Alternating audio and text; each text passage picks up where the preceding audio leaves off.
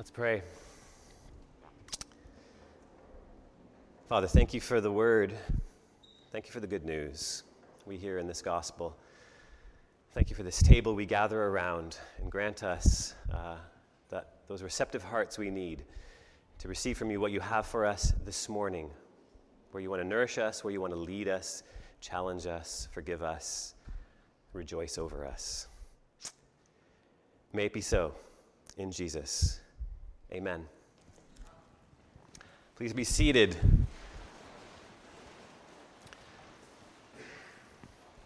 Here's a, a question that was a, a, tagline to a news article written several years back by, uh, or for the BBC, and it was this Why do people rush in to rescue their dogs from the water? And of course, not just any water, but dangerous many times, fast flowing, sometimes freezing, sometimes frozen over water. Uh, maybe sometimes uh, you've seen these videos of uh, it's frigid winter and there's snow everywhere, and then there's this dog that's fallen through the ice, and the dog owner's there at the edge, and he starts, he just gets down to his underwear and starts going into the water, smashing through the ice until he makes it to his dog saves his dog, and, uh, and then you imagine the, the joyful reunion afterwards. What is it that causes dog owners to do this? Uh, it's something actually firefighters have to take into account. So I was a call firefighter in Southborough, Massachusetts for uh, a while. It's about 30 minutes from here. And we would do this ice rescue training. And it was really fun, actually. It's one of the more fun training do, fun trainings to do. You get to put on this wetsuit and go in the water, and it's actually quite hard to, to get people or dogs out of the water. But, anyways, what they would tell you is that if you are getting a call for a dog rescue, always be ready for two rescues one for the dog and one for the owner who's not far behind, who's ready to go in. So, what is it? What is it that, uh, that causes dog owners to do this? Well, the answer is pretty simple, especially if you're a dog owner. They just love their dogs a lot. Uh, if you're a dog owner, you understand that man smashing through the ice to get to his dog. And if you know the gospel, you would know he is illustrating something of the gospel. We're back in the Gospel of Luke, chapter 15, verses 1 to 10. So if you have your Bibles and you're going to follow along, you can go there. Luke chapter 15, verses 1 to 10. Luke, the author of this gospel, was a physician. I know there's a number of physicians in our midst. And because of that, he had a special eye for how Jesus loved and treated people like the sick, but also the vulnerable also the undervalued, the mistreated. He has a special eye for that, how Jesus loved them and served them. Throughout the centuries, actually, Luke has been represented as an ox. And that might seem like a strange thing to you, but since at least the second century, um, each gospel writer, in fact, has been represented by uh, one of those four living creatures described in Ezekiel, if you've ever read that that surround the throne of God, and all of them representing all of creation, basically. So if you look at Christian art through the centuries, you're going to see this again and again pop up. And so it's on our actually our new gospel cover. So if you look, you have the man with wings, that represents Matthew. Then you have the lion that represents Mark. You have the eagle that represents John, and then the ox that represents Luke. And the ox is that animal that represents that Christian sacrificial service. And in Luke's gospel, especially, Luke pays attention to how that service is to those who are the most vulnerable, to those who, in this chapter, are lost, who've lost their way, who've wandered from God. Malcolm Guite, in his book Sounding the Seasons, wrote a poem that speaks to this, that is basically a poem about Luke and his gospel. And it summarizes so much of what we're going to talk about this morning and just the book itself. And it goes like this His gospel is itself a living creature, a ground in glory round the throne of God, where earth and heaven breathe through human nature, and one upon the throne sees it is good. Luke is the living pillar of our healing, a lowly ox, the servant of the four. We turn his page to find his face revealing the wonder and the welcome of the poor. He breathes good news to all who bear a burden, good news to all who turn and try again. The meek rejoice, and prodigals find pardon. A lost thief rejoices or reaches paradise through pain. The voiceless find their voice in every word, and with Our Lady, magnify our Lord. That really summarizes the Gospel of Luke so well, and what we're looking at too this morning and in this, uh, series we're doing. We're, we're revisiting, looking at going deeper into the hospitality of God. And so a few weeks ago, we looked at the humble posture that requires of people who follow God in this way. That we always are looking for in choosing the lower seat where those, especially who are most in need, are. Last week, we looked at the cost of hospitality, that compelling yet demanding way of Jesus that requires a lot from us, more than we actually have in ourselves. And so the best move is joyful surrender, as we looked into last week.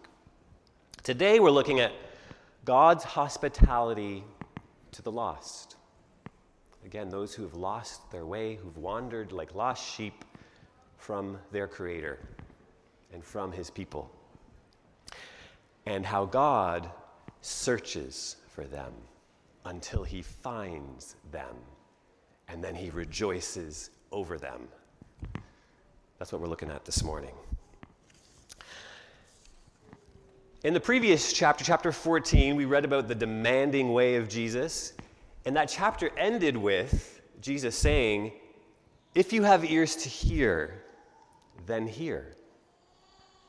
And then, if you notice, at the beginning of our chapter, the next chapter, chapter 15, it starts with the tax collectors and the sinners there, it says, drawing near to Jesus to listen to him. They're doing it. Even after the demanding thing Jesus outlined, they're there, listening.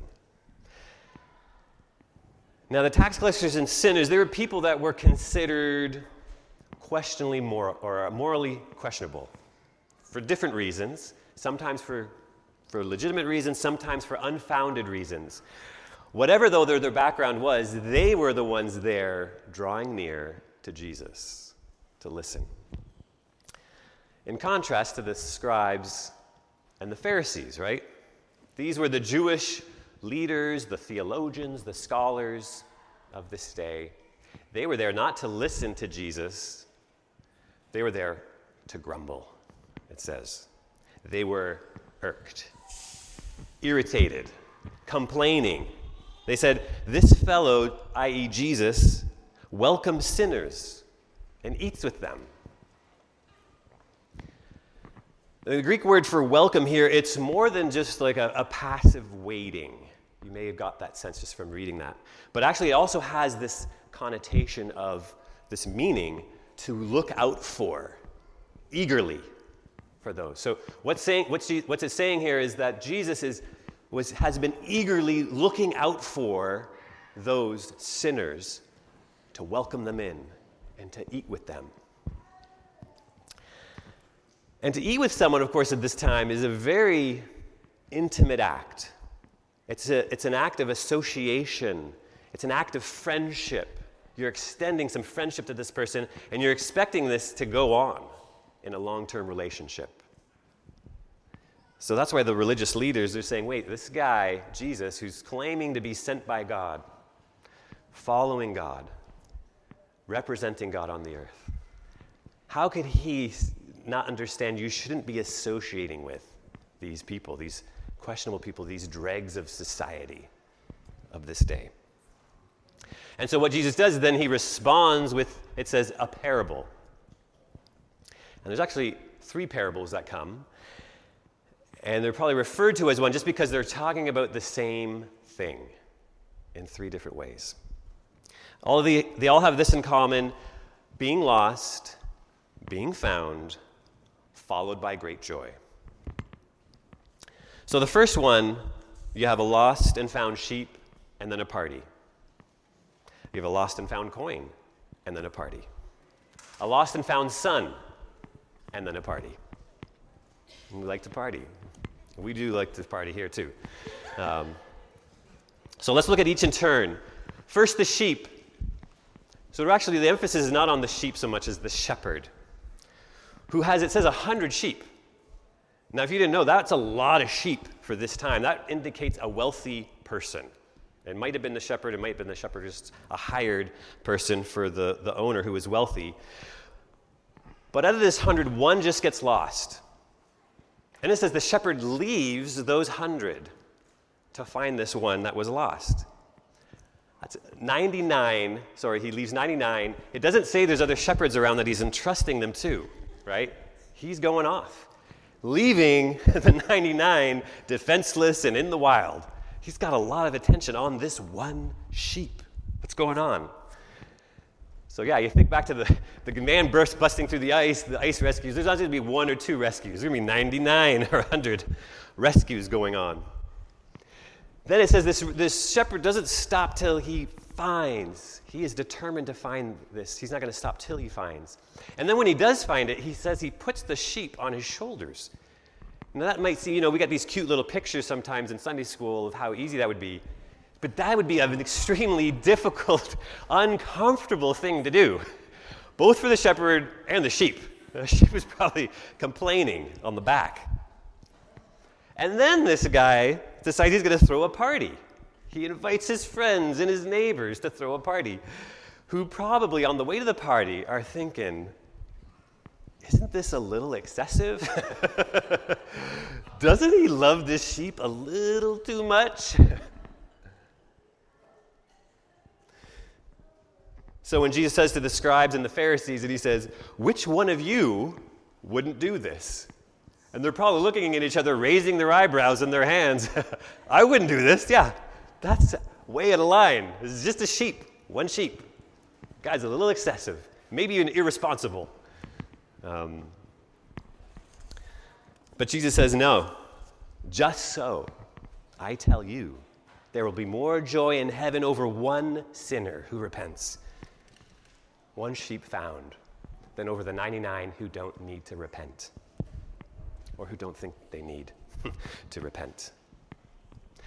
This parable illustrates the excessive love of God for the lost, his excessive joy in finding the lost. That's what's being expressed here. And that's a unique revelation of God in the history of the world. If you do a survey of the religions of the world, there is no religion that describes God like this. Not just searching and finding those who don't deserve it, but searching for the one. That's unique in the history of the world. Which is what Jesus is also illustrating at this time, in real time, at this meal, right? Where he's telling this parable. He has been looking out for and welcoming in the sinners, right? The unworthy, the lost. And they've come. And they're drawing near to listen. They're home. And there's a meal going on. We can imagine fun meal. Jesus was called a drunkard uh, and a glutton. I bet because they were having such a good time. They're like, they must have been drinking. They're having too much fun. Let's call him a drunkard. Well, the scribes and the Pharisees, they just think this is, again, too excessive, irresponsible maybe for such people. The parable of the lost coin makes a similar point, right? The same point. Here's this woman. It says she has 10 coins. Now, that could have been her savings, that could have been the family cash box, that could have been a piece of jewelry had that had 10 pieces of, of or 10 coins on them, or a headband. And each one of these was worth a drachma, uh, which is one day's wage. So, not a ton of money, certainly less than a sheep, in fact. And so she loses one, and she, so she starts searching for it, sweeping, it says, and searching. It says she has to light a lamp, presumably because it's getting dark. She's doing it into the evening. How long she's been doing this? Maybe she's been searching a whole day for a coin that's just worth a day's wage. And then she finds it, and what does she do? She calls again her friends and her neighbors for a party. Now, if you do that in ancient Near East, you got to feed those people, which is going to cost her the rest of her coins. you can bet on the way there, they were also thinking, like the, the friends and the neighbors of the shepherd, isn't she a little excessive? Doesn't she love this coin a little too much? Well, no. She and the shepherd are illustrating to us again that excessive joy, that excessive love of God and joy God has. Not, not for coins, not for sheep, but for those who have lost their way, for those who have been ignoring God, maybe, for a long time, which is pretty much the definition of a secular age. For those who have wandered from God and His ways and His people. Jesus says again, there is joy in the presence of the angels of God this time over one sinner who repents. There is a party in heaven for every one of us that comes and is found. It's beautiful. What's noteworthy is that when Jesus says these two parables and he highlights the fact at the end of each one, those who repent, he says, those who repent. So, of course, we, the bigger context is that we get that in the parable a bit. You know, those who repent are like the prodigal. He's, uh, he's someone who finally comes to his senses, it says. He changes his mind and he says, wait a sec. It's, it's much better for me to be there with my father in his house in some way, shape, or form than it is for me to be here without him in the muck. He changes his mind, turns around. To repent is to be like those, those tax collectors and sinners who were drawing near to Jesus to listen to him, which is going to require you to change your mind on a lot of things. What's interesting, though, is in these two parables where Jesus actually highlights repentance, there's nothing of repentance highlighted in the sheep or the coin. They can't repent. What's highlighted, right, is the searching, the finding, the rejoicing of the shepherd and of the woman.